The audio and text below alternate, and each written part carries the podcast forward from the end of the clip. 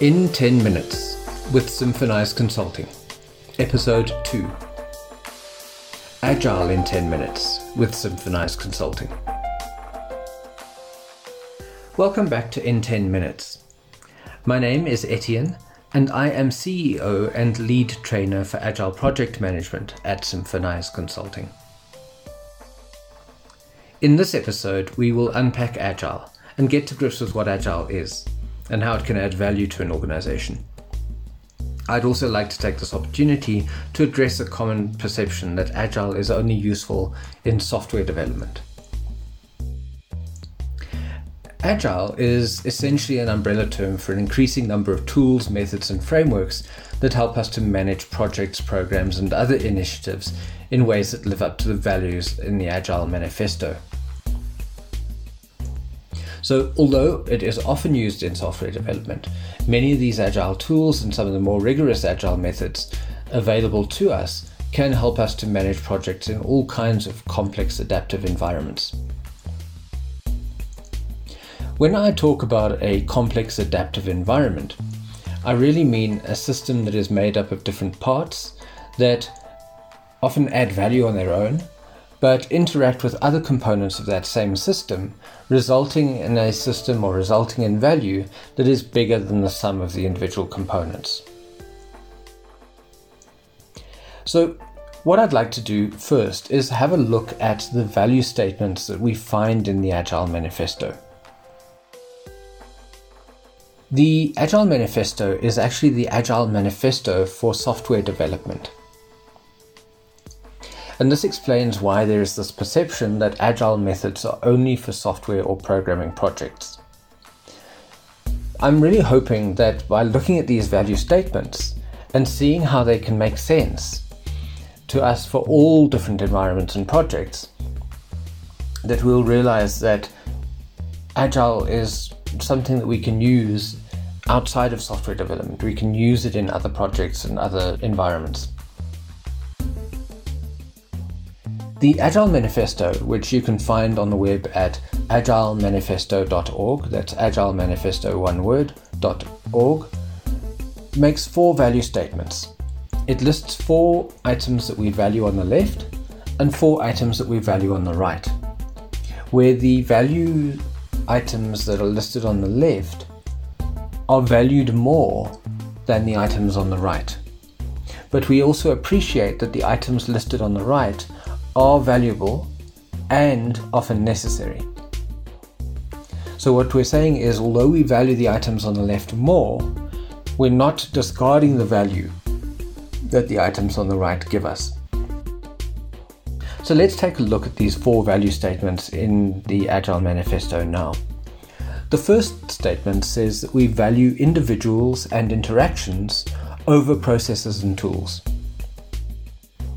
What this means is that although we see that there is value in processes and there is value in tools, we value conversations and interactions with individuals more, which helps us to prevent using the processes or the tools blindly. The second statement says that we value working solutions over comprehensive documentation. So we understand and appreciate that there is value in documentation, there is value in plans, there is value in records. However, if the solution isn't fit for purpose or it doesn't work well enough to be usable, no amount of documentation is going to help. The third statement says that we value customer collaboration over contract negotiation. Contracts and agreements are really valuable for ensuring that all parties understand what their commitments are. But by sticking to the rules of the contract or delivering exactly what was asked for, doesn't guarantee a happy customer. Collaborating and interacting and working side by side with your customer to achieve contractual obligations is much more likely to bring out the desired results and keep everybody happy. Finally, the fourth statement in the Agile Manifesto says that we value responding to change over following a plan. So we all know that plans are important, and failing to plan is, as the saying goes, planning to fail. However, when we plan too far ahead, which in some environments could be just a few weeks, changing customer needs or a changed operating environment can quickly turn our plans on their heads. These days, more than ever, we need to be able to respond quickly to changes and adapt our plans on the go. So, high level plans are valuable for the longer and medium term, but detailed plans should be limited to short periods of time. It's this detail that tends to change or emerge over time, and any details that we include in our longer term plans usually has to be adjusted or these pla- or these details have to be changed completely. Having to change our plans often is wasteful. It takes up time and it uses up resources that could be better used. And we would be much better off if we add the detail to the plans when the detail is needed. And so these are the four value statements. So, although we say that we value the one thing on the left more than the thing on the right, we're not saying that the stuff on the right is not important. But what we are saying is that we value individuals and interactions over processes and tools. We value working solutions over comprehensive documentation. We value customer collaboration over contract negotiation. And lastly, we value responding to change over following a plan. The Agile Manifesto, which consists of these four value statements, is complemented by a list of 12 principles, which we will take a look at in a later episode of In 10 Minutes. There's a growing number of methodologies and tools that live by and support us in upholding these value statements. At the moment, there are more than 50 known agile methodologies.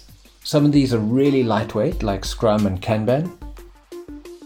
Others, like SAFe, the Scaled Agile Framework, and the Agile Business Consortium's DSDM or Agile PM as it's now called, are much more rigorous and offer greater levels of control.